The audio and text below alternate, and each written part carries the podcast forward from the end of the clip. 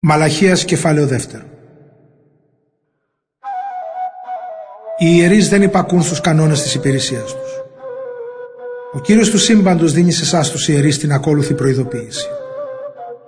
Αν δεν υπακούσετε και δεν αποφασίσετε να με τιμήσετε, θα στείλω εναντίον σας συμφορά και θα ανακαλέσω τα προνόμια σας. Και πράγματι το έκανα, αλλά εσείς δεν συμμορφωθήκατε. Το ίδιο είμαι έτοιμος να κάνω και στους απογόνους σας. Και όσο για σας, θα πετάξω στο πρόσωπό σας την κοπριά των ζώων που θυσιάζετε στις γιορτές σας και θα σας ρίξουν και εσάς τον κοπρόνο. Έτσι θα καταλάβετε ότι εγώ ο Κύριος του σύμπαντος σας είχα προειδοποιήσει για να διατηρήσω τη διαθήκη μου με το Λεβί και τους απογόνους του. Με εκείνη τη διαθήκη μου υποσχόμουν να τους δώσω ζωή και ευτυχία και τους τα έδωσα.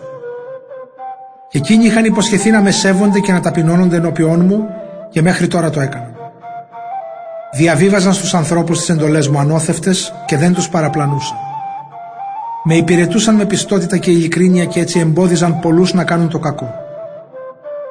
Πράγματι το καθήκον των ιερέων είναι να διακηρύττουν τον νόμο και να δίνουν συμβουλές σε όσους τις ζητούν. Γιατί αυτή είναι η αγγελιοφόρη του Κυρίου του Σύμπαντος. Εσείς όμως προδώσατε την αποστολή σας. Με τη συμβουλή σας οδηγήσατε πολλούς ανθρώπους να κάνουν το κακό. Έτσι παραβιάσατε τη διαθήκη μου με το Λεβί.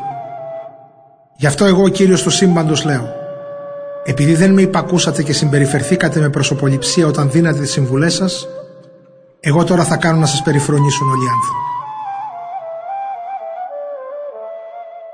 Παράνομη γάμη και διαζύγια. Δεν έχουμε όλοι μας έναν πατέρα. Δεν μας δημιούργησε ένας Θεός.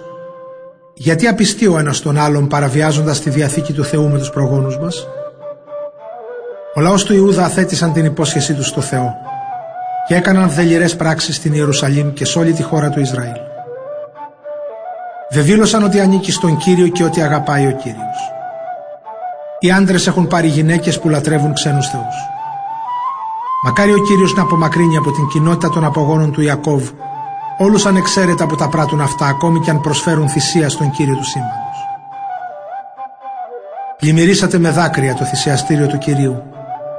Κλαίτε και αναστενάζετε γιατί αρνείτε πια να προσέξει τη θυσία που του προσφέρετε και να τη δεχτεί με ευχαρίστηση. Και ρωτάτε γιατί; Επειδή ο Κύριος ήταν μάρτυρας ανάμεσα σε σένα και στη γυναίκα σου που παντρεύτηκε στα νιάτα σου. Αλλά της φέρθηκες με απιστία παρά το γεγονός ότι ήταν η σύζυγός σου και η γυναίκα με την οποία είχες κάνει συνθήκη μαζί της.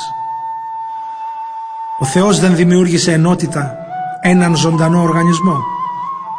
Γιατί έκανε αυτήν την ενότητα; Για να αποκτηθούν απόγονοι ευλογημένοι από το Θεό. Γι' αυτό προσέχετε να μην χωρίζετε τη γυναίκα που παντρευτήκατε στα νιάτα σας. Απεχθάνω με το διαζύγιο, λέει ο Θεός του Ισραήλ, ο Κύριος του σύμπαντος είναι σαν να βιοπραγείτε. Γι' αυτό προσέχετε να μην είστε άπιστοι στη γυναίκα σας. Ο Κύριος φροντίζει για το δίκαιο. Τον κουράσατε τον Κύριο με τα ανόητα λόγια σας. Πώς τον κουράσαμε ρωτάτε. Με το να λέτε. Αυτοί που κάνουν το κακό είναι αρεστοί στον Κύριο και εκείνος τους αγαπάει. Ή πού είναι ο Θεός που φροντίζει για το δίκαιο;